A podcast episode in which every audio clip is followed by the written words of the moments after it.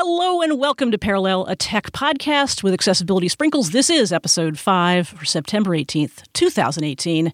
And I'm your host, Shelley, with two great guests, as usual, but not the same usual two great guests. We always try to have different ones each and every show.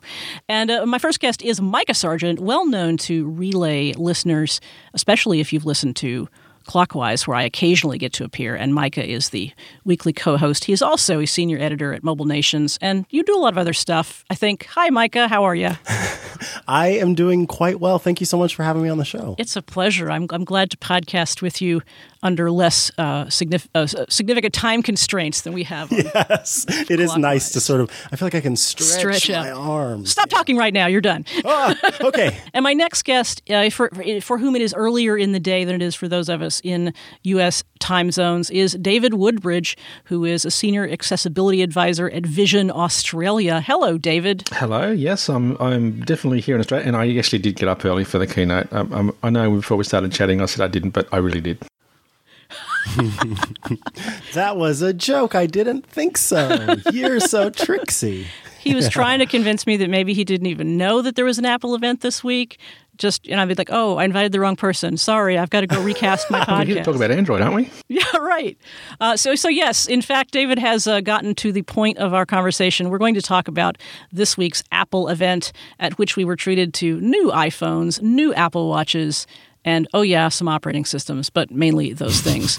And so I guess we're not going to do the whole product litany that one does when one podcasts half an hour after the event. We've had a little while to think about it. So what I'm really interested in is what sticks with you, what excited you, what you missed, that sort of stuff. And I guess we'll roughly go in order of the keynote. So let's talk about Apple Watch Series 4. Who's excited? I am. I'm so excited, Shelley. And I don't know if you want me to just dig in. Dig in, Micah. Will here. So the day before the keynote, or rather the morning of the keynote, the early morning of the keynote, I had to go to the ER. I woke up in the middle of the night and I had this bad heart thing going on. And so I went to the ER, and once again, my heart had gone out of rhythm. And so I was dealing with AFib and all the fun stuff that is involved with that. Back in 2017, actually the day before my birthday in December of 2017, I went to the ER for the same reason. And you know, they did all the stuff that they do, and I had to wear like a heart monitor for a week and all this fun stuff. And I did all of the stuff that they suggested, and I had not had one for so long that I thought I was past it. And so then that happened, and I was like, great, this is back again. So I tried to make a little bit light of the situation to joke that it was a little odd that Apple was going to be rumored to be announcing an Apple Watch that had these heart tracking features. And that just so happened to be the morning that I had to go to the ER again for that. But when that finally did happen, when they announced that the Apple Watch Series 4 was not only going to do heart rhythm tracking throughout the day sort of passively and give you notifications about it, but that it also included an ECG, an electrocardiogram for anyone who might not know, that was exciting, because when I got my bill in December for the first time that I had to go to the ER, those ECGs, if I didn't have insurance, those would be expensive. Those would cost multiple Apple Watch Series 4s. And so this is just an awesome thing that I'm really looking forward to having on my wrist and having there to sort of keep an eye on my heart now that this seems to be popping back up again. That is really an amazing story. And I know you've talked before about being able to at least monitor what was going on with your heart with Apple Watch. You weren't able to track AFib, but I mean, you hear the stories about Apple Watch saving lives, and it is even more a real thing now with the Series 4, it seems like. Yeah, they name-checked AFib from the stage, so that was pretty cool. Yeah. And the fault detection too. I just podcasted earlier today, with Georgia Dow. She's a little known on the internet. But she was talking about how multiple people in her family have suffered falls. And in fact, her father was one who did suffer a fall and didn't have anybody around for quite a while to be there to help. And I've had lots of falls in some of the older folks in my family. And I think that that is incredible that Apple is focusing on all of these different health things. You know, it's in one sense, it is very marketable because of those things. But in the other sense, like, it's still stuff that's helping people. And I think that's great. One thing that was confusing me a little bit too, when they were talking about the fall detection too, is I'm assuming if you don't have a cellular Apple Watch, you're going to have an iPhone nearby for it to transmit what it needs. But my wife's prone to falling too, so for me that was one of the most outstanding things about the watch, being able to have the fall protection. Because the other thing that I thought was, I don't go anywhere near just a straight GPS watch anymore. I mean, all our Apple Watches here at home are cellular. So I thought if I was going to update, I would go to a Series 4 purely on the fall protection. Luckily, we're all healthy people here, so the heart rate monitoring, that sort of stuff, didn't really grab me that much, but the fall protection did. And the other thing here is I haven't seen anything on the media here in Australia yet that actually says Apple's got approval yet from the TGA here in Australia, but which I'm assuming they have. But that'll be interesting as well. Interesting. Mm. Yeah. Is the watch going to be available in Australia at the same time it is in the US? I didn't look that long into the country. Yeah, no, so you guys usually get it right about when we get it here. Yep.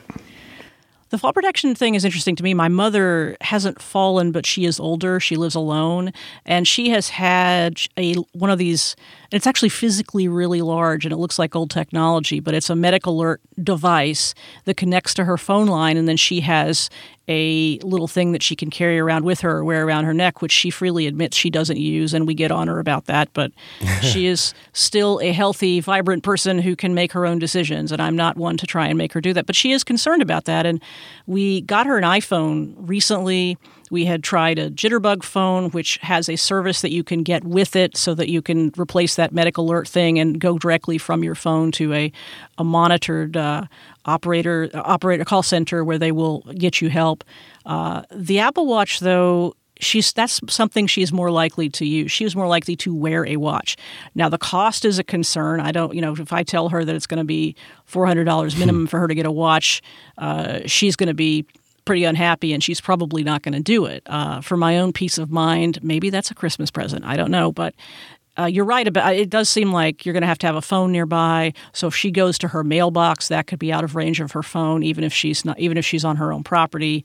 And so there's, there are things of concern. But I love the idea of it, and I hope that's something that continues to percolate its way down the Apple Watch. The one thing I was confused about is if it does fall protection, not fall protection. I mean, as in fall, it'll do an alert.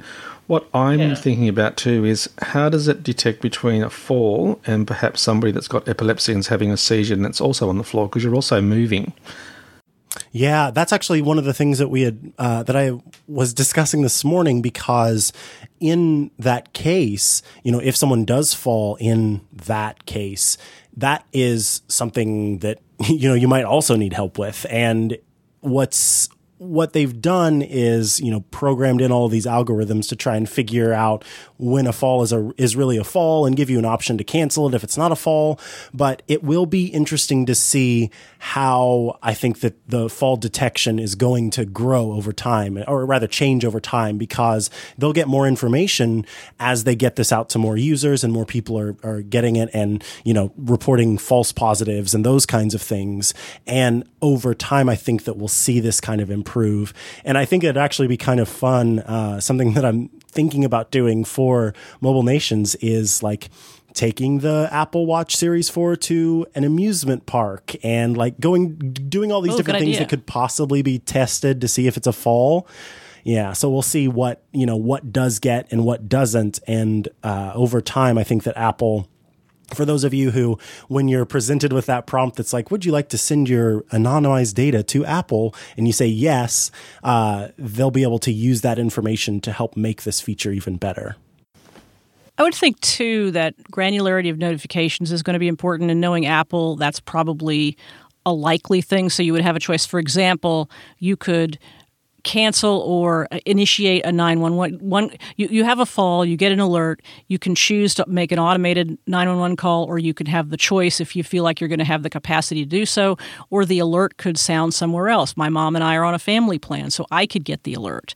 And I would assume and hope that for that sort of thing, you'd get some granularity and some choices in your notifications. That's unclear to me because it depends on how your service is set up. Like the 911 service in the United States is different from how it might be set up in Australia or in the UK. And I had just read something actually about a change that's coming to the United States in our 911 service that will allow it to allow iPhones and, of course, Apple Watches and other people's devices to send along a more accurate GPS location whenever it does. Because the thing about emergency SOS is it does alert authorities, but it also alerts the contacts that you choose to put into it. So it will call 911, but it's also going to notify your emergency contacts. Here actually, it says it calls 911, it notifies your emergency contacts, it sends your current location, and displays your medical ID badge on the screen for emergency personnel. It's unclear to me, though, when it says it sends your current location to whom they're talking.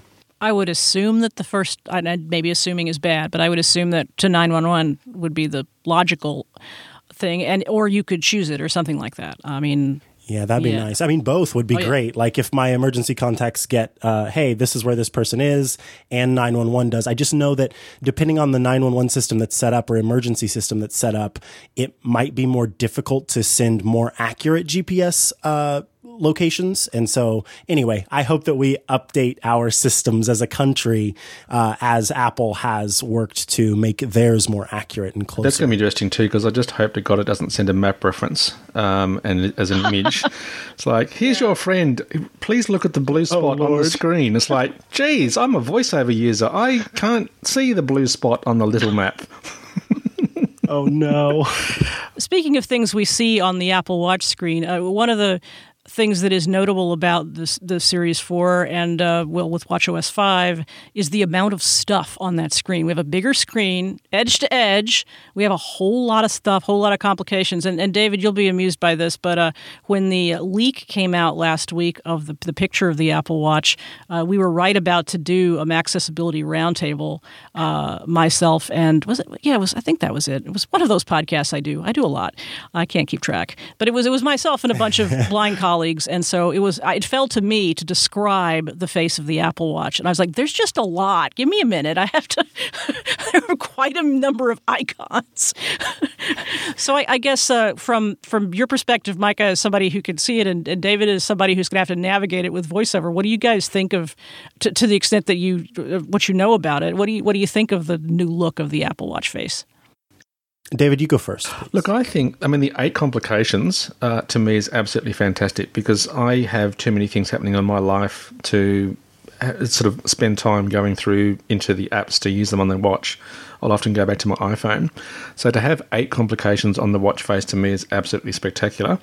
I just wish there was more. I mean, I could, and I know the icons are very tiny anyway, but I wouldn't mind some sort of mode where it says, hey, look, if you really want to do it, let's have 20 complications on your Apple Watch face, because to me I can then, just touch on the screen straight away. Swiping like a maniac. Absolutely, yeah. Bring it on, basically. So the more icons, the better I like it. So, to me that was besides the four stuff, that was for me one of the most interesting things about the 8 complications on the watch face.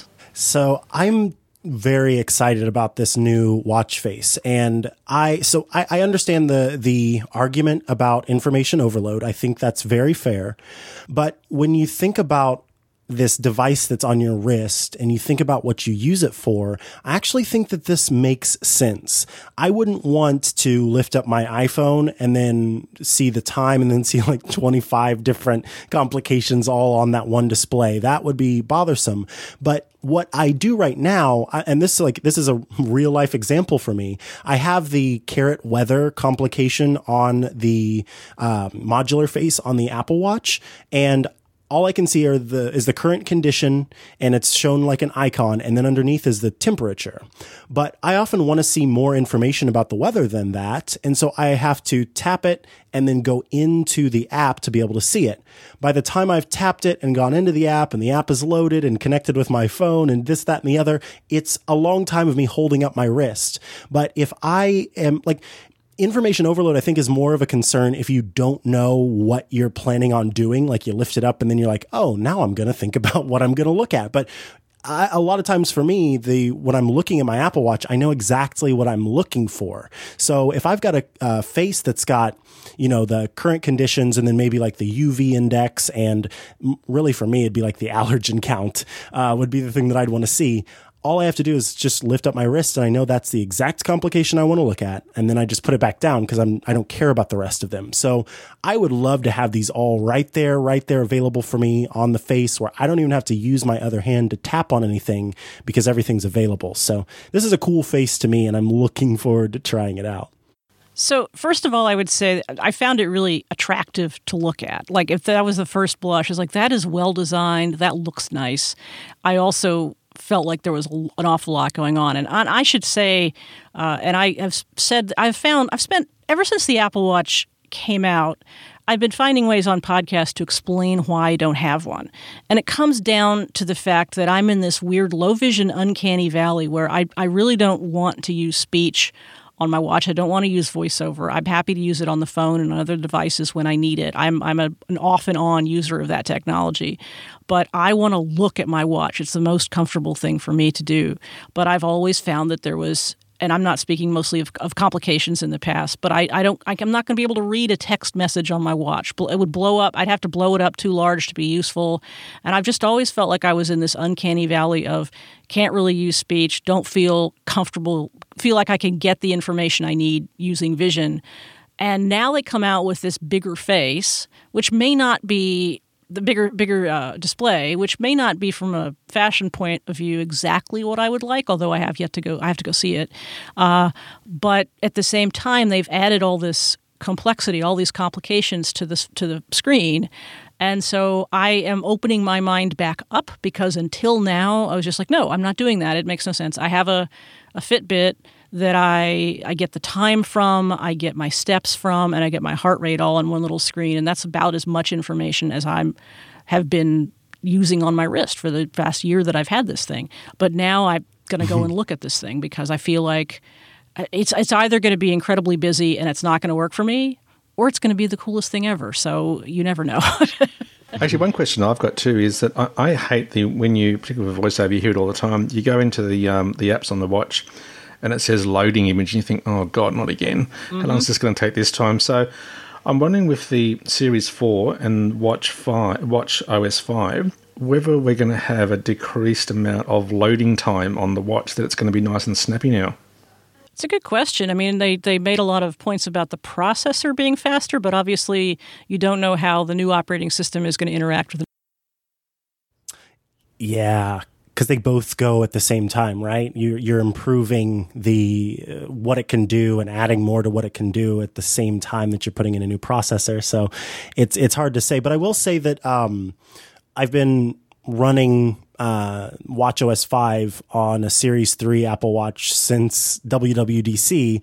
And of course, while it was hairy in the beginning, it's great now. It does already feel zippy. And I think that, you know, we saw at WWDC, Apple talked a whole lot about focusing on making battery life better and making performance better all around with their operating system. And that carries over into watchOS as well, where things do seem to be running a little bit smoother. But yeah, well, I'm you know, with those more complicated screens, then it is going to, I think, ding things. But I think what Apple in the end seems to be most concerned with over everything else is battery life. As long as they can hit that battery life goal that they have, then they sort of let everything else kind of fall in line behind that. And so with the new S4 chip and the battery that's packed in, fingers crossed that we do see some improvements. Well, and that was my other question about well, not a question about this one, but my other concern about previous watches is I feel like if I can't wear it for a full day. And I know people who have varying experiences. Some people go to sleep with batteries left, and some people have to take it off and charge it for a little while if they're going to run it a full day. And obviously that's different devices, and so there's some variance there. But I think you're right. I think Apple, and this will come up too, I think, when we talk about iOS 12, I feel like Apple is sort of settling on a nice relationship between the operating system and the new hardware and emphasizing what's important to most people, which is battery life. And I'm glad to hear that that seems like it's on the watch as well as on the phone, because that's definitely been my experience on the phones. David, have you been running the watch beta? I have been, yeah. There's been a bit of a joke in the blindness world here in Australia for quite a long time with watch, and this is back down to maybe watch OS 3. When Siri gives a smiley time, so it says, it's a hair past a freckle or anything else, it doesn't give the time, it just says the funny remark. And it was only up till about two beta cycles ago in watch OS 5 it actually started giving the time. And the weird thing about it is they've got rid of the funny remarks, and now it's just the time. So they've obviously couldn't do both at the same time. That's funny. But I just used to... More functionality. I know. Actually, one thing visually that I'm a bit confused about is if the new Apple Watch is a 40mm and a 44, how does the new Apple Watch bands... Because they said you can still use the existing bands, but isn't it going to look a bit odd? Because the previous versions were like 38 and 42mm. It's not that much. I mean, I haven't seen it, but it's not that much difference if you think about a couple of millimeters. And also, I would just assume that the band is going to be a little, look a little narrower relative to the watch. But I would imagine that it would be fairly minor difference. Yeah, that's what it seems to be mostly. So we had two folks, boots on the ground at Apple's announcement. And so we kind of got we got to know a little bit more. And the 44mm, for example, is actually, it's not a lot taller, but it is a little bit wider. And so because of the way that the watch screen is curved, the case is also curved. So you can kind of imagine how they can figure out how to sort of curve it at the edges to keep that area where the watch band slides in about the same for the 42 and the, 38 and 42. Yeah. So that curve is what kind of saves their self there. Anything else about the watch, or you guys, especially since you've been running the watch beta, maybe you feel freer to talk about some of the stuff that was in that than you would have before the event. And I haven't been running it, obviously. So let's talk about watchOS 5. Anything interesting in there? David, I think there's some voiceover improvements, aren't there? Not really. No. Okay, never mind. I didn't ever ask that question. I never did. No. But no, it's it hasn't changed. They've still got the normal stuff that's had previously. The problem what I've got with this, all the beta stuff, is that you get so used to using the beta stuff, so iOS 12 and Mac and Watch and Apple TV and so on, you actually start forgetting what's beta and what's not. Yes, I have that happen all the time. Yeah, so I'm trying to convince my wife at the moment that I sort of need two streams. I need hardware that allows me to run the mainstream stuff, and then another set of same hardware that allows me to use the beta stuff, so I can test both at the same time. Haven't quite got there yet. How's that working out for you? No good.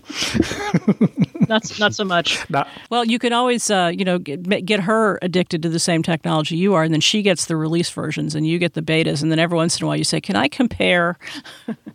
Anything else? How about the watch hardware? So it's thinner. It's got a faster processor.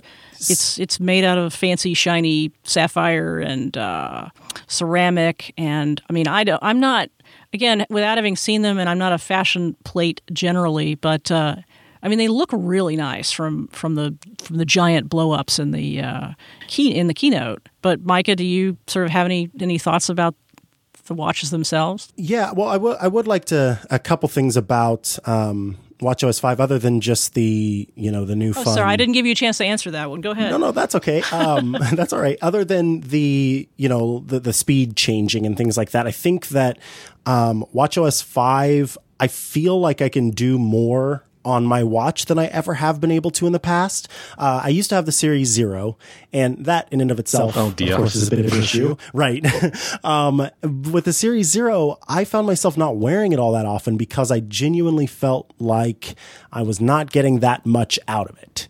And so it just kind of, there was no reason for me to even realize rather that it wasn't on my wrist anymore. with the Series 3 and WatchOS 5, the connection to everything seems to be better. The notifications have more information on them. Like, I can genuinely do more with just what's on my wrist. I feel like Siri is better on my wrist. All of that comes together to make a better WatchOS 5 experience. I thought I was really going to like the new walkie-talkie feature, but the way that it works, you sort of turn on the feature and then suddenly anyone who also has walkie-talkie who knows you can just drop in at any time and sort of like send you a message. And that's weird to me. I don't know if I like how it's set up. I would want it to be sort of more like iMessage, where you're just sending, because if you open up a message, or rather if you open up messages on the iPhone and you hold the phone up to your ear and you talk, it will automatically record and send a little voice message to the other person. And then you can hold it up to your ear when they send one back and you can hear them. I would like it to work like that, where it's part of my messages transcript. But this is this whole thing where you set yourself as available and then someone can just sort of like, hey, I'm here, let's talk. I'm not about that. That would be a disaster at conventions and conferences and things. Can you imagine? I mean, any place, maybe you even work with people, you're in a cube farm or something, but I'm just imagining that what a terrible thing that would be at a conference or even an Apple keynote. Yeah, an Apple keynote, exactly. I don't get it. Oh, yeah. So it's thinner. That was the one thing other than the heart stuff that, you know, that was kind of rumored that I really was going to care about. I got to see a photo. Someone had posted a photo of the 42 and the 44 right next to each other from like a side view. And it is noticeably thinner than, so like the depth of the watch is thinner. And I'm thrilled about that, because when I first saw the Apple Watch, like way back in Series 0 land, like when Apple announced it and when we got to see the review units and stuff like that that were online with people doing reviews, I thought it was a lot bigger than it actually ended up being when I got it on launch day and opened up the package. And I was like, oh, wow, this actually is pretty small in a good way. And so the only thing that I would change about it, like I don't really have complaints about the size. The only complaint that I have about the size is the depth of the watch itself, because it doesn't fit under.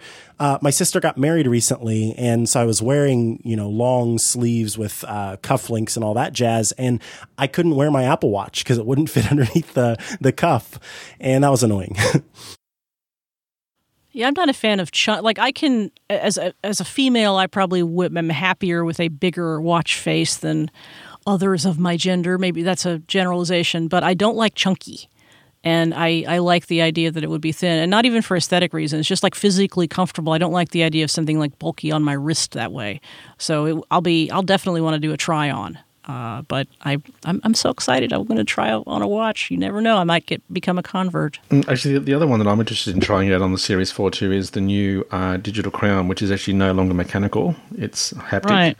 Right. So I think, but what was confusing to me though is, I'm wondering if the haptic thing is for pressing in of the digital crown rather than turning it, or is the haptic for both turning the digital crown so you're not really turning it, plus pushing it in?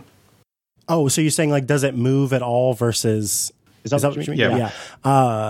So, oh goodness, we have to pour, whenever we're writing about these things, we have to pour through the site. And I feel like I had read about that. So...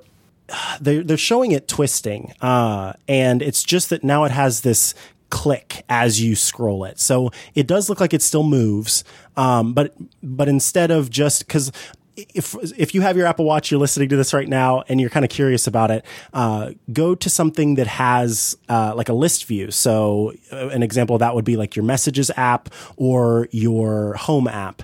And when you get to the bottom of a list, you will actually feel, if you keep trying to scroll, a nice little like bounce that happens. It's just giving you a little alert like, hey, you've reached the end of the list, or you've reached the top of the list. Now, instead of the haptics being part of that, and no haptics for the actual movement of the crown, Apple decided to give a little bit of feedback whenever you are scrolling there. So it still does move, but now it just has some more fun texture, I guess you could say, to go along with it. Yeah, and plus the other really cool feature too of the Series 4, and I'm actually currently talking myself into getting a Series 4. Damn. This is going to be my next question. No. You guys were going to buy those. Exactly. Things. So because now it's 50% louder, and they've also moved the mic away, I believe, on the other side to where the speaker is. So if you want to do recordings with, you know, Just Press Record or any other app running on the watch, it's going to be absolutely brilliant because you'll be able to get proper stereo, proper recording, no feedback from the mic going back into the speaker, vice versa. And that to me is one of the great things, because I know a lot of people use their Apple Watch for recording notes and that sort of stuff on. Yeah.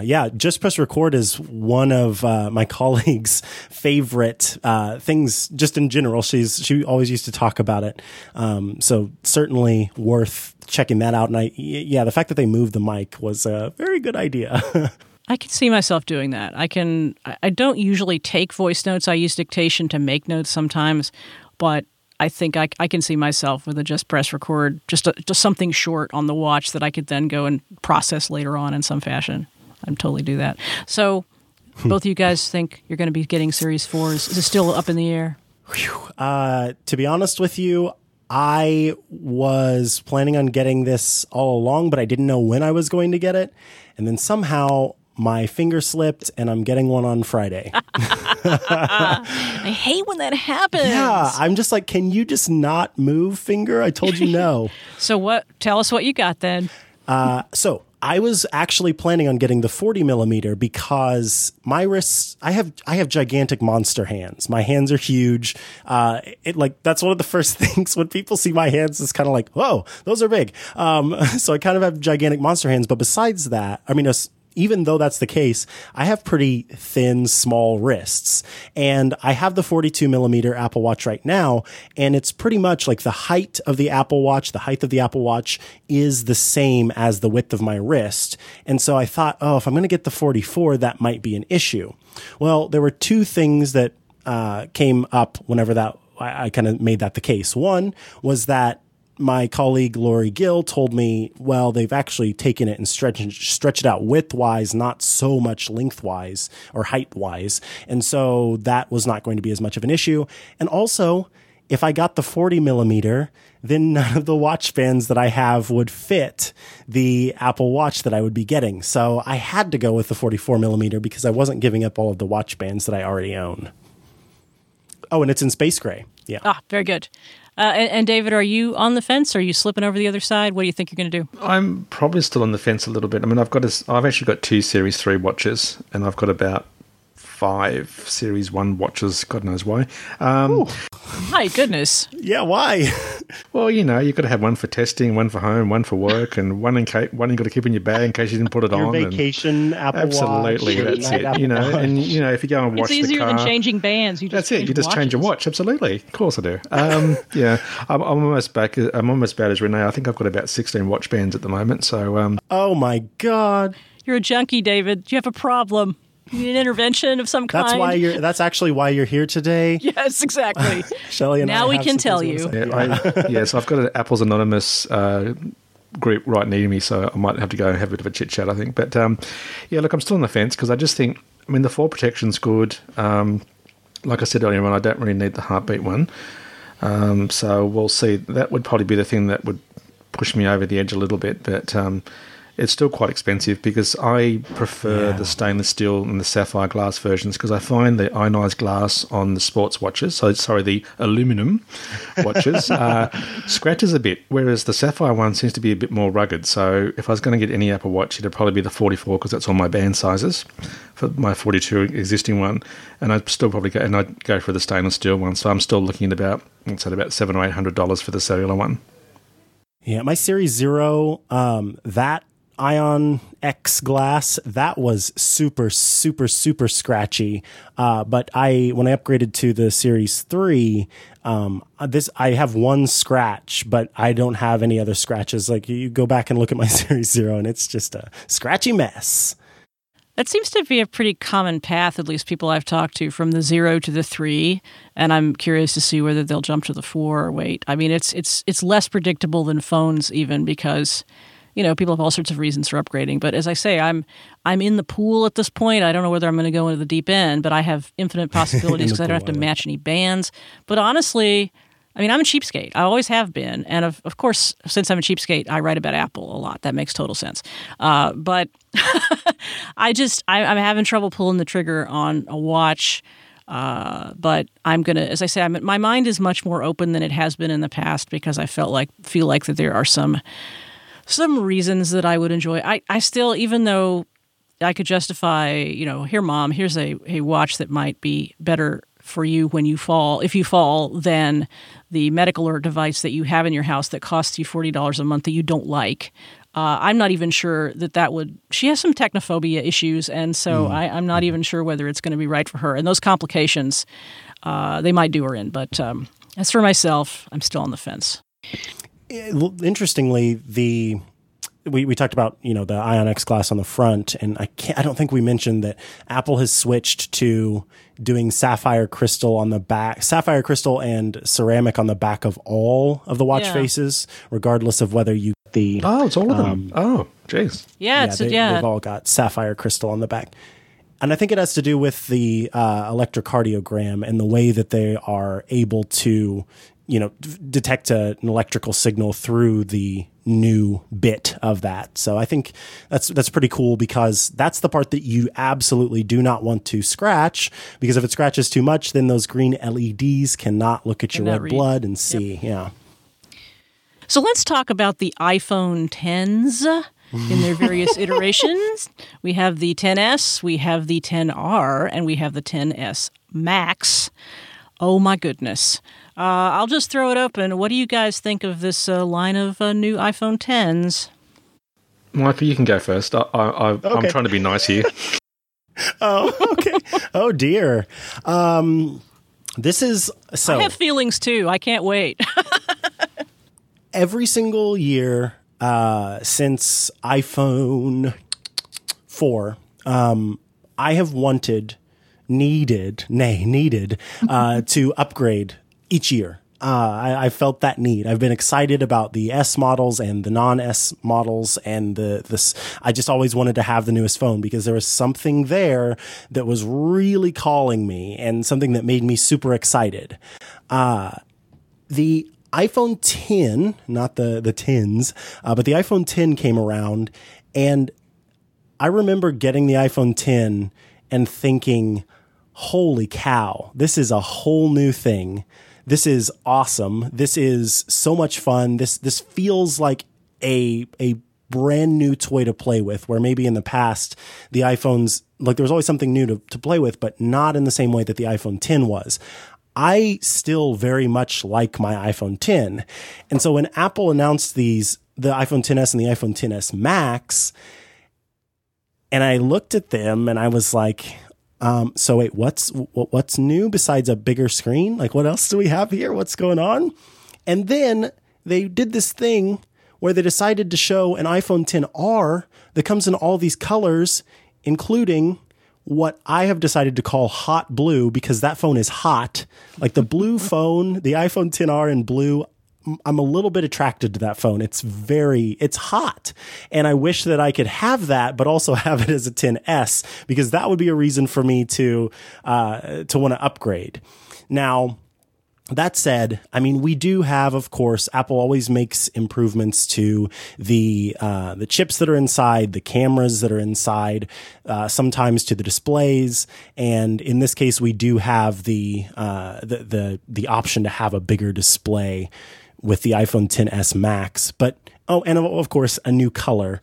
But I've never liked Apple's gold colors, so I don't know. I was a little underwhelmed by the changes this time around, and how much of it sort of seems to be a behind the scenes kind of thing that I don't think will translate well for the average consumer.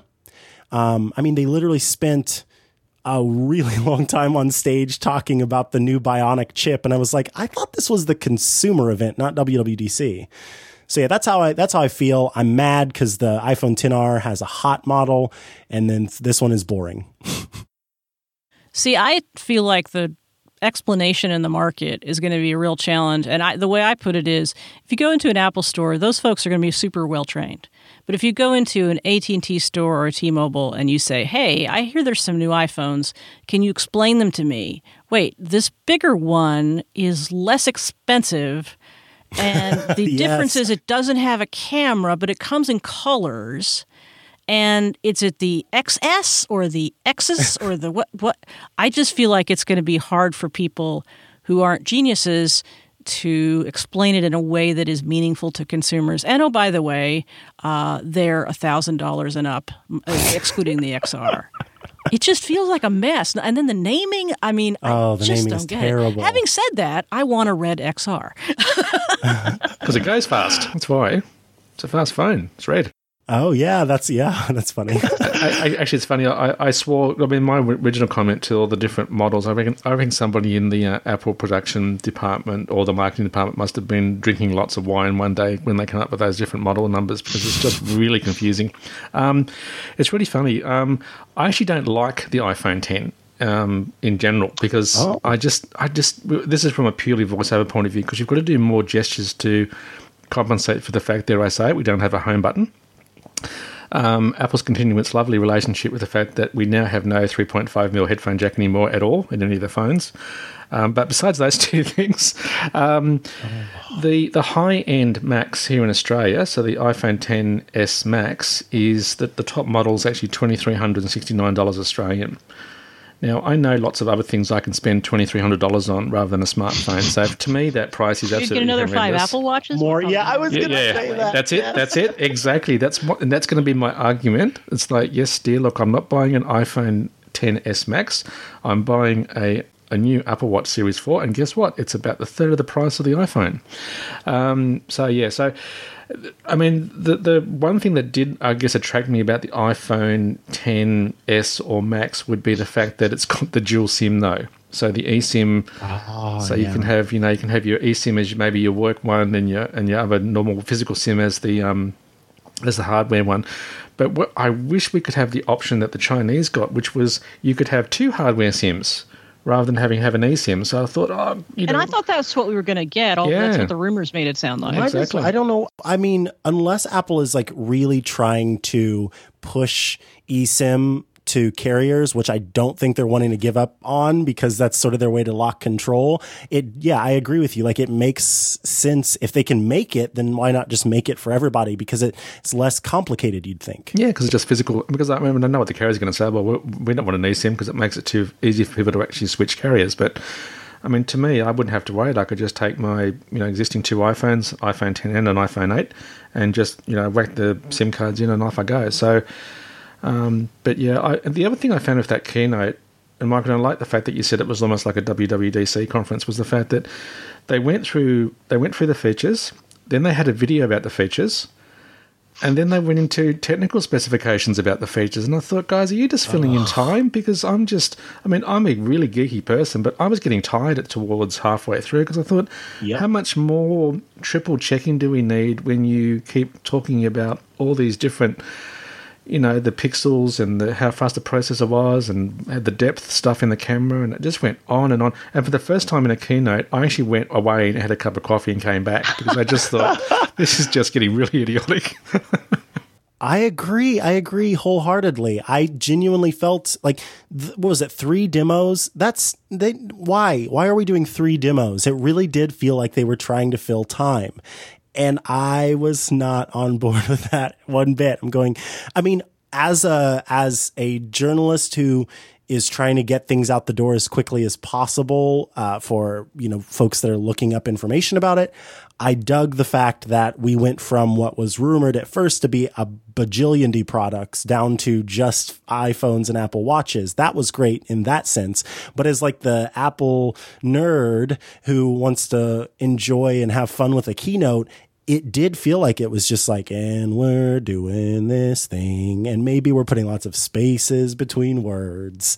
I didn't like that. But I want to say I'm really glad that you brought up, David, some things that maybe a lot of people don't consider, which is the fact that with the home button gone, that is a big change in terms of accessibility. And also now that the headphone jack is missing and Apple is not including a dongle anymore in the iPhone XS and XR boxes, and will stop including it in iPhone 8s as well. That means something to folks, and it means something to folks, maybe even outside of that, who want to be able to use a headphone jack. And now it's just like, it's kind of crummy, because that's $9 extra for $1,000-some phone. That's kind of crummy. And plus the fact to me too is like, you know, why bung into a $2,300 iPhone 10 Max thing a 5-volt charger, when I know quite well that those phones are capable of actually doing fast charging. So come on, guys, can't you at least give me a fast charger so I can really get the benefit of having this high-end phone? I honestly, on the little dongle things, I was less concerned. I mean, and Apple will never do this, but I'm going to suggest it anyway because, you know, they don't do it. I don't care. But I don't care so much whether they include it in the box, but I do think that when you go to the Apple Store or when you go, I mean, I'm thinking about retail, and I know a lot of people buy online, but I'm just thinking about that retail experience. You go in and Apple says, hey, just want you to know you're not going to be able to use 3.5 mil headphone jacks. However, we have this little bucket over here of dongles, and here's one for free for you. It'd be lovely, wouldn't it? I mean, they're $9, which is from an Apple relative to other Apple dongles and wires and things is inexpensive. I really, it's a couple of inches long. The thing is, they're not $9. They probably cost the company like a half a cent. Exactly. That's right. Well, that's why I think they should essentially be free, whether they're in the box or whether they're just readily available. David, are you a Face ID fan or no? I know there's a lot of disagreement in the blind community about that. No, I'm not a Face ID fan.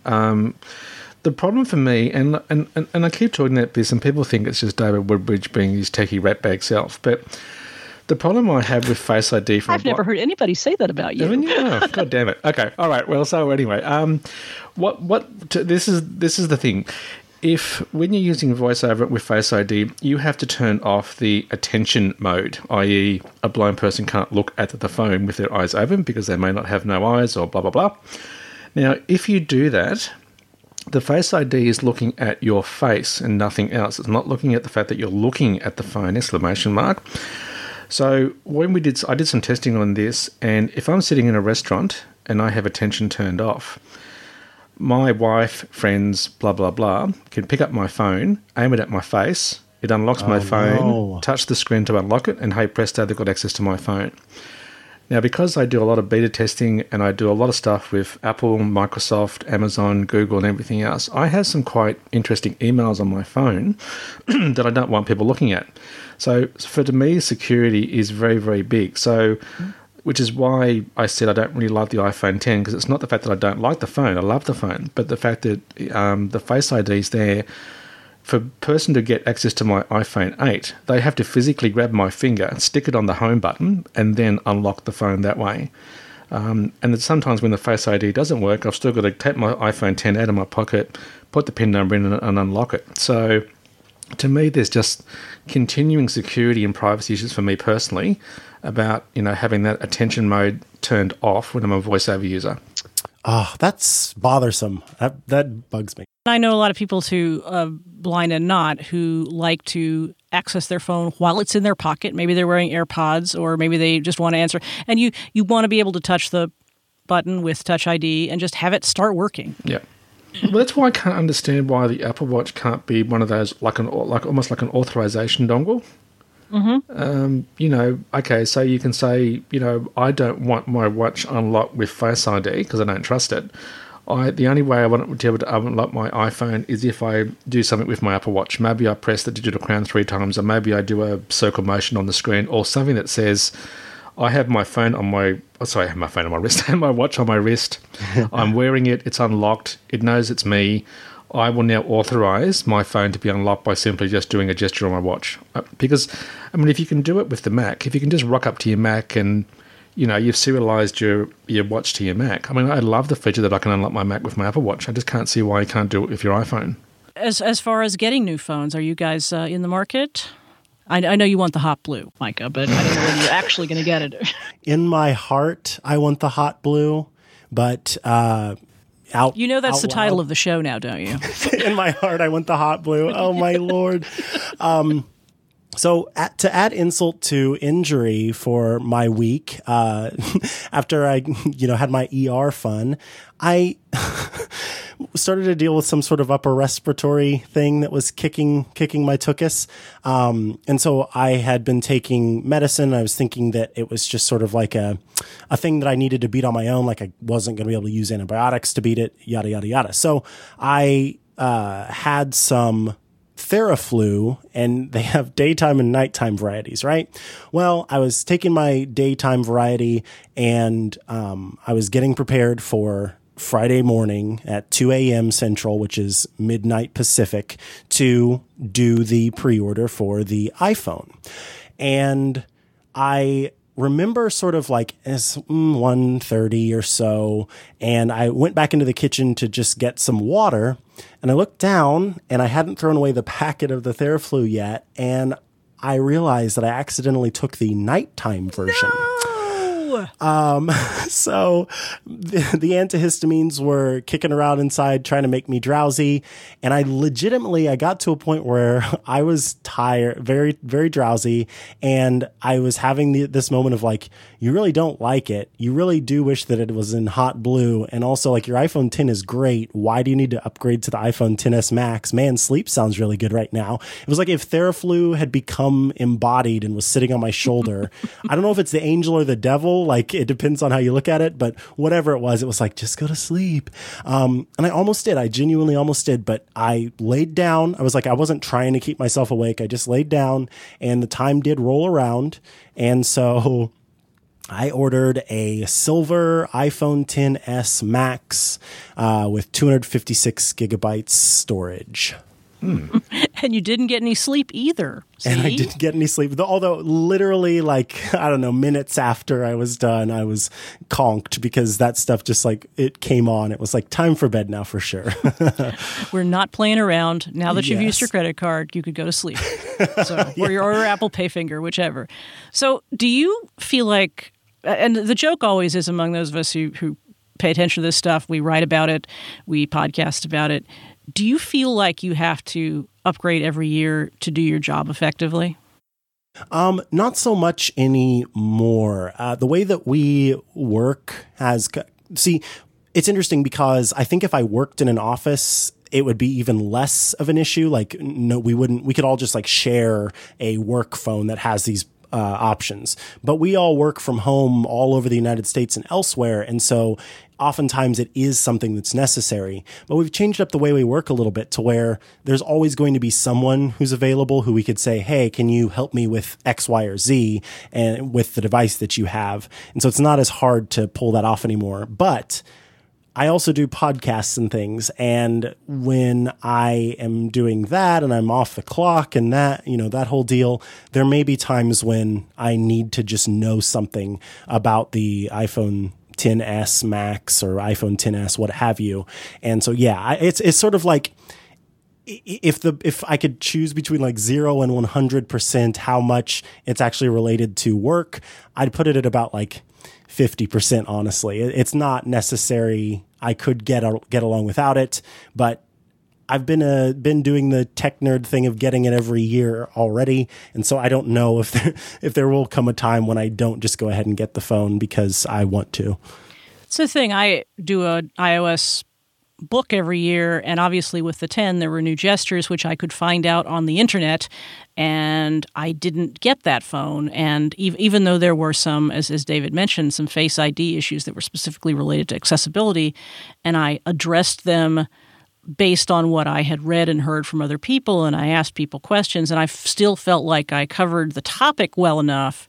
But there is, and then the fact that these things are things you want. It's a really tough decision sometimes, and I'm also cheap, as I mentioned. It's a really tough decision to like figure out what you need to get. You don't want to be behind, but at the same time, I mean, I honestly like the things in the 10s and the 10s Max are not things that are so appealing to me that I would get a phone if I didn't have some sort of work-related reason to do it. And I honestly don't feel like these upgrades, based on the book that I'm writing and based on, even on the podcast that I'm doing, the only time that I feel as if I really need to upgrade is maybe when I'm in certain Slack channels where people are like, well, did you get the 10S or the 10S Max? But it's just sort of a funny thing. And I often wonder, and I always want to ask people, are you just sort of take it for granted that you're going to get the new one every year because that's what you do and because it's fun to have the new one, and you sort of would feel as if you were behind the times. I mean, I bought an iPhone 8 last year, and I said and meant the day I bought the iPhone 8, I had the third – it was a brand-new phone. I had the third coolest iPhone you could get, the third newest phone. And it was a brand-new phone, and it's still a fine phone, and I like it very much. And I like the 10R, and – I was actually considering whether to move up to a Plus phone because we had my mother was trying to pick between an SE and a 6S Plus, which sounds really weird, but she didn't know whether the big phone or the little phone was going to do her. So we had a Plus phone, and I played around with it for about a week, and I kind of liked it. So for me, the 10R is kind of not a bad upgrade because I get a bigger phone. It's not going to be that much more expensive, and I can have the red one. So it may happen, but I may get the watch instead. Anyway, how about David? Do you have to do phone testing for the work you do? I do. Yeah, I do. So a couple of things. I mean, I'm seen as the main Apple person for Australia for blindness-related stuff to do with any Apple product. So whatever the Apple brings out, David Woodbridge is supposed to have that product in his hot little hand the day it's released, apparently, which doesn't always happen. So this time around, though, I'm not going to get an iPhone 10, whatever. I'm in a good position where I can just ring up my contacts at Apple here in Australia and Sydney and just say, can I borrow a blah, blah, blah for 4 weeks? And then I normally then do my podcast, my blog, write up notes, share with clients, customers, all that sort of stuff. So that's what I'm going to do this time. So I'm already talking to Apple about getting a loan of all the three phones, the Series 4, and just writing up and doing a podcast in those basically 4 weeks. And then maybe next year I'll convince myself that I really do need to have a real physical phone to play with myself personally all the time. But for the moment, I won't be getting one. But it's interesting. I mean, the thing that I'd like to tell my customers and listeners from my podcast too is the fact that you've got to remember that this is new hardware. The operating system still runs perfectly fine on other versions of the phone. So if you've got an iPhone 8, or sorry, even the previous iPhone 10, an iPhone 8, an iPhone 7, iOS 12 is going to run perfectly well. If you've got a Series 3 upper watch and above, watch OS 5 is going to run perfectly well. So I don't think there's anything in the new hardware that stops any of the operating system features actually activating, except, of course, the heart rate monitoring in the Series 4. But besides that, I don't think there's anything in the phone or the watch that stops you from using all the features in iOS 12 or watch OS 5. No, I mean, then there might be a few people with 7s or 8s who want Face ID or want, something like that. Yep. And so who are making that leap to the it does seem, I think Micah said it too, but it does seem like a difficult leap to go from the 10 straight to the 10S, for example. It does. So iOS 12, I mean, I've been playing with the beta all summer, as I guess you guys have.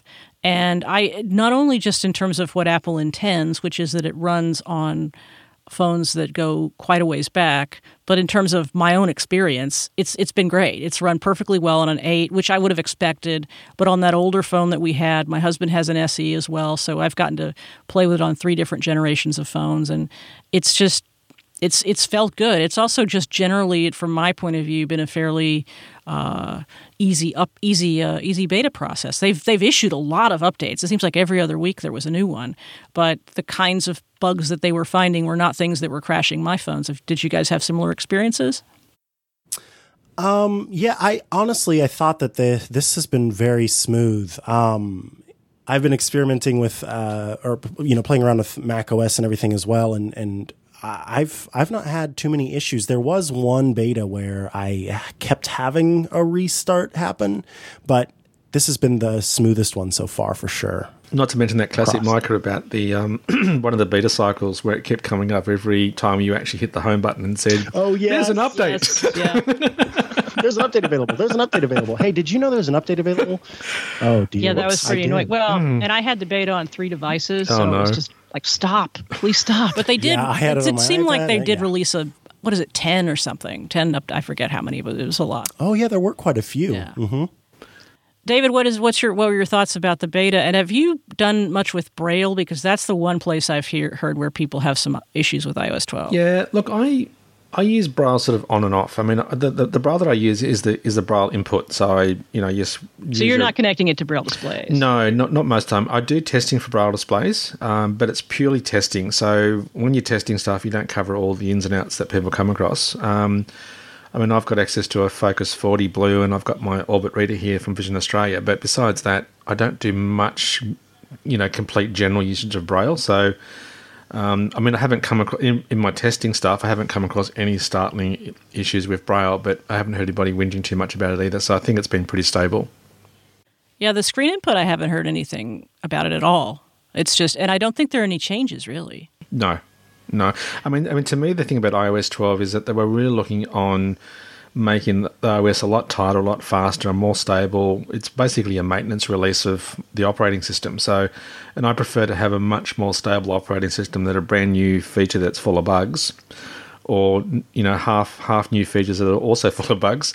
I mean, to me, iOS 12 is really snappy. I mean, I've got what have I got here? I've got 2 iPhone 10s, an iPhone 8, an iPhone 7. 3 iPhone 6s and 1 SE, and I've tried them on all of them with iOS 12, and it's been absolutely fantastic. I've loved the speed, and it just feels like it's a lot snappier when you actually exit and then run into an app. It's great.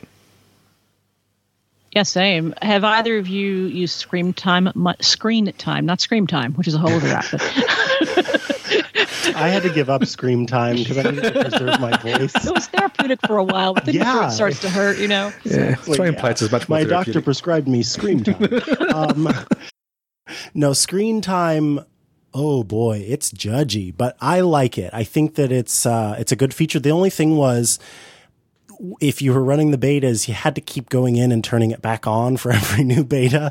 And I forgot after a while. But while I was using it and going in and checking it, I enjoyed it. I never set up anything that would completely block me out from stuff because I don't know. I find that a little off-putting. And I would just rather... It kind of makes me feel bad about myself if I do that. Like, I'm not saying that anyone else should feel bad about themselves if they do it. But for me, like, I want to believe that I can control that without having to have something tell me to. And one place where it's a similar feature to Screen Time in terms of it just sort of saying, hey, I'm not going to let you. I love Do Not Disturb While Driving. I think that's a fantastic feature. I think everybody should give it a shot. It's great, but yeah, not quite Screen Time. But yeah, I sort of used Screen Time passively, and I certainly learned some interesting things about myself that I didn't. How about you, David?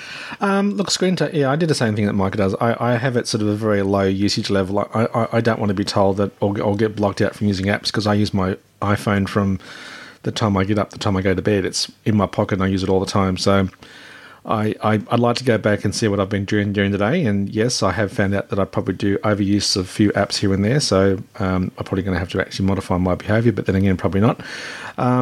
The really thing that stood out for me about iOS 12 was that because I do Skype and Zoom and God knows what else on the phone, I get so sick and tired of notifications. And finally, Apple's got notifications via group. So I can actually or skip past a whole group of notifications now rather than having to do very individual ones. So to me, that was actually really great. So for me, probably the real thing about iOS 12 was just the fact that the notifications just has made my life so much easier now. Yeah, Screen Time, the only thing I did in terms of restrictions was I gave myself time out allegedly to sleep between, you know, 10 p.m. and 6 a.m., and what happens, though, is I have a little bit of insomnia, and I don't usually sit up to play with my phone, but I'll turn on a podcast because some podcasts, none that you gentlemen are on, but some podcasts have the ability to make me go to sleep. But then I have to tell the phone, no, really, I mean it. Please let me in. And then you go in, and then later on you go back to it, and the podcast, Overcast, has decided that you've been in there enough, and you have to press it again. So that's kind of annoying. The other thing I discovered, because I was teaching myself to use the Ferrite audio editing tool on the iPad, I hadn't ever really done it. And I discovered that I spent 6.5 hours on it on Saturday. I didn't realize I was doing it quite that long. The only reason that I would engage restrictions of specific apps is for testing. The way it aggregates the categories of apps I use, it makes me sound much more upright and smart than I am, because they all say, like, education, productivity, reference. You know, it's like, cool. Well, as long as every app that I'm using, I think social networking gets in there too, but mostly I'm reading and education and stuff. So yeah, I can feel good about myself. I wonder, does the Scream Time podcast help you fall asleep? That's a good question. It is. Try that one. Was there anything at the keynote that you wished you'd seen, other than either picking up the pace or making it shorter? Yes. AirPad. I want David's bouncing up and down. His hand is in the air. I want my AirPad. I want my wireless charger for my Apple Watch and my phone. Yeah, sorry, AirPower. So not AirPad. Sorry, I keep saying AirPad. Sorry. Yeah, I want my AirPower thing. I want. It seems to have gone. I want it back. I don't know where they've put it, but I want it back. They really want you to forget. They do, but you're not going to forget. You're going to be the hero that we all need. I am. Keep Apple honest. I'm going to keep whinging all the time. Yes. It's that Australian guy again. That's Let's get him an AirPad. That's right. I'm going to call it the AirPad. It'll make him happy. That's right. You're a whole day ahead. So I am. I'm in the future. Keep them on the top. I'm speaking from the future. When it comes out, let us know. That's it. I will. I love it. I do want the AirPower too. I was not a big believer in wireless, and I still have to put scare quotes around wireless, because it's not wireless charging. No. Inductive charging, I was not a big believer in it before. And then once I got it, I thought it was pretty great, and I use it. I've got wireless charging pads all over the house, and I think it's great. And I think AirPower will be awesome, especially with how it's supposed to work between all those different devices. And it seems that's what's sort of causing the issue a little bit. I think in terms of what else I would have liked to see, I wouldn't have mind seeing iPads at this event, and then maybe the Macs would have just been a press release. But I don't think that Apple wants to do a press release for the Macs, because they keep insisting that they care about the Mac. And if they just did a press release, then every nerd ever would be complaining everywhere that they don't care about the Mac. We love it. The press release proves that we love it. So October iPad maybe /Mac event, you think? I think so.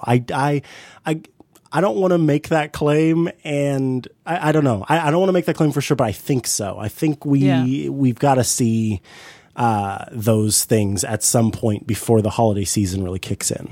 David, I think I might know the answer to this question, but there wasn't anything really specific to do with accessibility in the keynotes, as there often isn't, but every once in a while there's something that makes you think. And we talked a little bit about the health stuff and the Apple Watch, but is there anything that you wish you had seen in terms of incidental accessibility benefits or direct ones? Probably not really. No, I mean Apple. I think sometimes Apple sort of gets a general feature and then expands it out to accessibility. And I think you're pulling a bit of a long bow here, guys. I don't quite know how that's actually stamped as accessibility. So there was nothing in the watch. I mean, the watch to me. I mean, the fall prevention fall detection. You could quite easily say that's a bit of an accessibility thing. And so is the heart one as well. But as far as the phone goes, no, not really. Although I did get very excited about the HomePod, because for the longest time, the reason why I've got a Google Home and an Amazon Echo in my kitchen is because they do multiple timers. And, of course, as we know, Siri doesn't. So when they did the HomePod, you know, the quick update to the HomePod, which took about 30 seconds, he did mention multiple timers, and I just yelled out a big hurrah for that one. That was actually very good and actually woke up my children. So that was pretty exciting. And then the other one I think that I probably would have wanted to hear, because I think they spent about, I think it was 10 words. They said, oh, and by the way, the next version of the Mac operating system is coming out in whatever it was, 1 or 2 weeks' time. And my most favourite computer that I use all the time to do my podcasting and everything else on is my Mac. And I just wish Apple would give the Mac a little bit more love, because it keeps getting sidetracked a lot. And I still want to update my little Mac Mini from 2012 because it's feeling very sad and not loved anymore. So I'd love to see a new Mac Mini reappear on the market at some stage. I don't think you're alone in that. I think a lot of people would like a new Mac Mini of some kind. I still, I don't think I'm going to get what I want. I would still like a MacBook Pro that was of like, you know, I'm one of those who recalls the glory days of the, I have both a 2013 and a 2015 MacBook Pro. They're physically the same. They have the same ports. Sometimes I stack them on top of each other because one is my personal machine and one is my work machine. And so I just switch peripherals. And I was like, could I just have a third one? I'd love a 2018 one just to stack on top with fast. But I cannot have that. Again, Apple's not giving me what I want. No, and look, I must admit, my most favorite Mac is my Mac Air 2013, because my new MacBook Pro with Touch Bar from last year, I don't like the flat keyboard, and I miss my function keys. Yeah. I mean, I laughed out loud when Phil Schiller said, you know, oh, the only people that use function keys are people that use 3270 op mainframe machines, and they've been gone for a long, long time. And I thought, mate, most blind people use function keys and shortcut keys all the time, so I don't know what planet you live on. So, I really do miss my. I want my. I'd love a new MacBook Pro maybe next year, but I want it with function keys still. Yeah, there are a lot of people who use function keys whether they have vision or not. You can, keyboard shortcuts make if you're trying to do any sort of productive work that is repetitive in any way, keyboard shortcuts all the way. Got to have them. So. Well, gentlemen, we have come close to the end of another Parallel. Thank you so much for being on the show. But before we go, I like to do my little One More Thing segment. And I try to make it whimsical, and we'll just see how we do with that this time around. And so my One More Thing question to each of you is, you have been given the keys to the Steve Jobs Theater. And in fact, you've locked in all the people who were at the Apple keynote. You have custody of the live stream. They have to stay, and they can't be on their phones. And you have, I think I said an hour. Let's give you half an hour. There's less pressure. However much time you need. But you have the time that you need. You have all the you can use Keynote. You can use all of the Macs, all the devices that they have up on stage. You can have special videos commissioned if you wish, described, of course. You can have Johnny Ive narrate a video in which he says aluminium. You can have whatever you want. And my question is, on what topic would you pontificate during your Steve Jobs Theater address? Who's going first? You are, because you said who's going first. Well, you followed that one, didn't you? Yeah.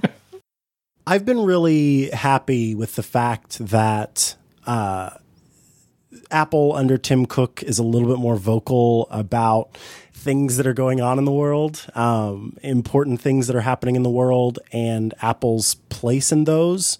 And even when Apple's place is not in those, sort of putting those things forth. And so I think I would start by announcing another new Pride band. They've been doing the Pride bands for a little bit, and they started it with the first one a little bit after it was announced. Every time you buy one, a portion of the proceeds goes to LGBTQ+ advocacy groups. But because I'm selfish, I would love to have a Pride band in pink, purple, and blue. I'm bisexual, and that is the colors of the bisexual flag. And I've just been really wanting a pink, purple, and blue Pride band, and so I would introduce like a collection of different bands. So I know it was just like to do an announcement and not products, but that's how I'd spend the first part. And then the rest of the time that they would give me, I would explain my theory on how mops are a conspiracy. That mops don't actually clean anything, and we've all just decided as human beings to say, oh yeah, this is totally doing something. And so we all just sort of nod our heads and keep mopping, but really mops are just a conspiracy that we all have agreed to be okay with. And mops, I don't think they're actually cleaning anything. You're just putting dirty water back onto the floor. It doesn't make any sense at all. I would have all of the Apple's research facilities to test for bacteria, and we would finally eradicate Big Mop, and I would be thrilled. Preach, brother. I thought maybe the Pride band would be an actual band with instruments and musicians. Oh, wow. Well, maybe there would be a fun band playing. Because I want to dance to that. All right, David, now you are in control. Micah has taken his mop and he's gone away, and you are in control of the theater.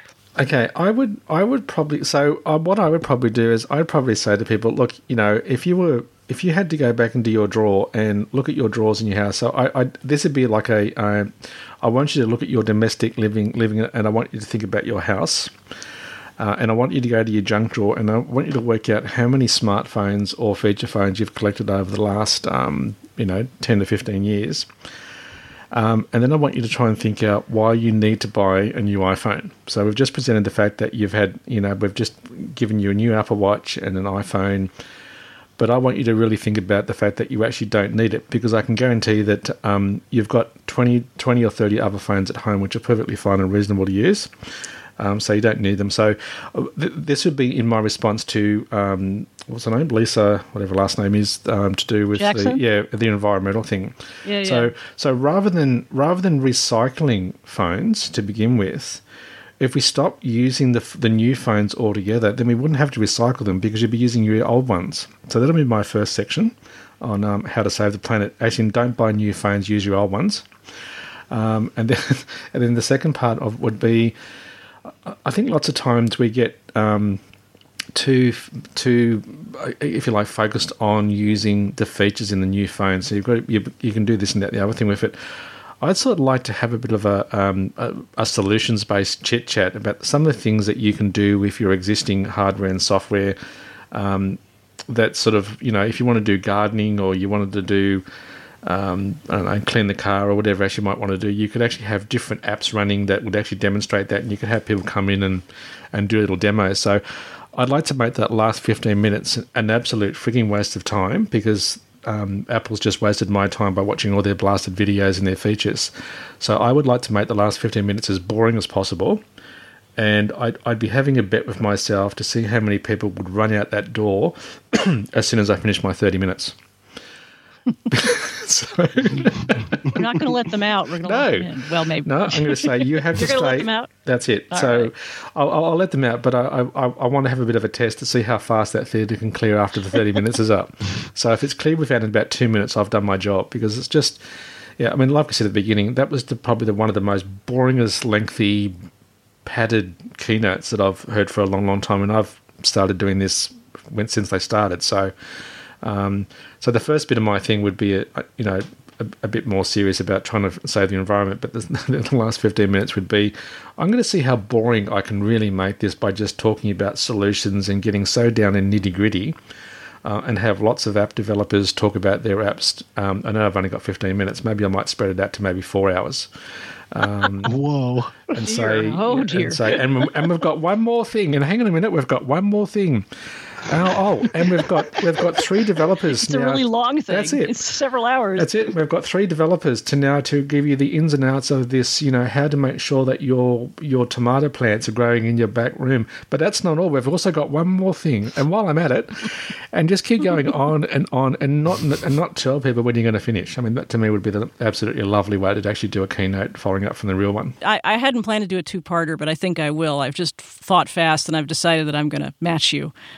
So my first part is I haven't decided whether to do demos or actual product reviews, but I'm going to get a couple of products that are specific to accessibility. Maybe they'll be braille displays. Maybe they'll be glasses for low vision folk. It'll be a couple of the kind of products that we see at the CSUN conference, which is specific to accessibility technology. And I'm going to bring them up on stage, and I'm either going to, as I say, have them demoed and described in detail in terms of their compatibility with Apple products, but just on their own, or I'm going to have a shootout, and I'm going to do a hard-hitting review. There will be no inspiring, awesome, isn't it great that blind people can do blah, blah, blah.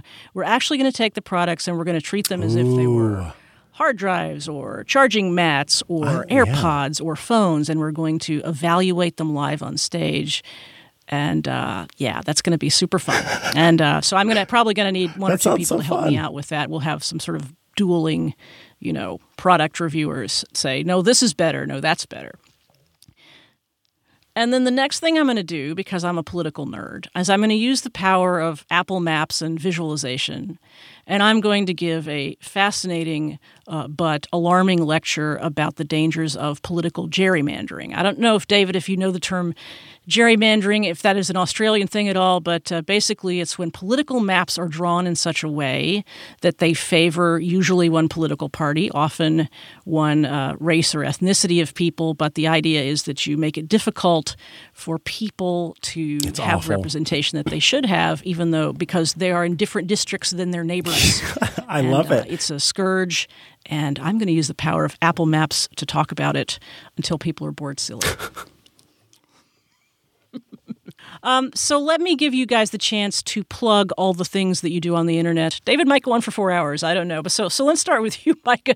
Where can people find you on the internet and read and hear the things you do? Yeah, the best way to get in touch with me or you know, see what I'm up to is just, I know, it might be going away and we might be switching to Mastodon, but literally on pretty much any social site, you can find me at Micah Sargent, and that includes Twitter. But if you're looking for the things I do, you can find links to the work that I do at iMore. You can find all the different podcasts that I do and all of that at a fun site called Chihuahua.coffee. That's Chihuahua.coffee. I appreciate your spelling that. Yeah, people don't the Chihuahua is the hard part. It's not the coffee, thank goodness. I know how to spell. David, how about you? Where can people find you? All right. So basically, most of the time I spend on, or quite a lot of time I spend on Twitter. So it's just at D Woodbridge on Twitter. I also do my own personal podcast called IC, Technology from a Blind Person's Perspective. And if you just search in iTunes for David Woodbridge, you'll find me anyway, or any pod catching application. I also do a radio program once a week on Vision Australia Radio called Talking Tech, where I try and talk about general tech, but from a perspective of accessibility. So that's that there as well. And that's also available on iTunes. And speaking of Twitter, my phone just started talking to me on Twitter. And my blog is basically davidwoodbridge.blogspot.com.au. But literally, that's the main thing for me is just on iTunes at David Woodbridge and at D Woodbridge on Twitter.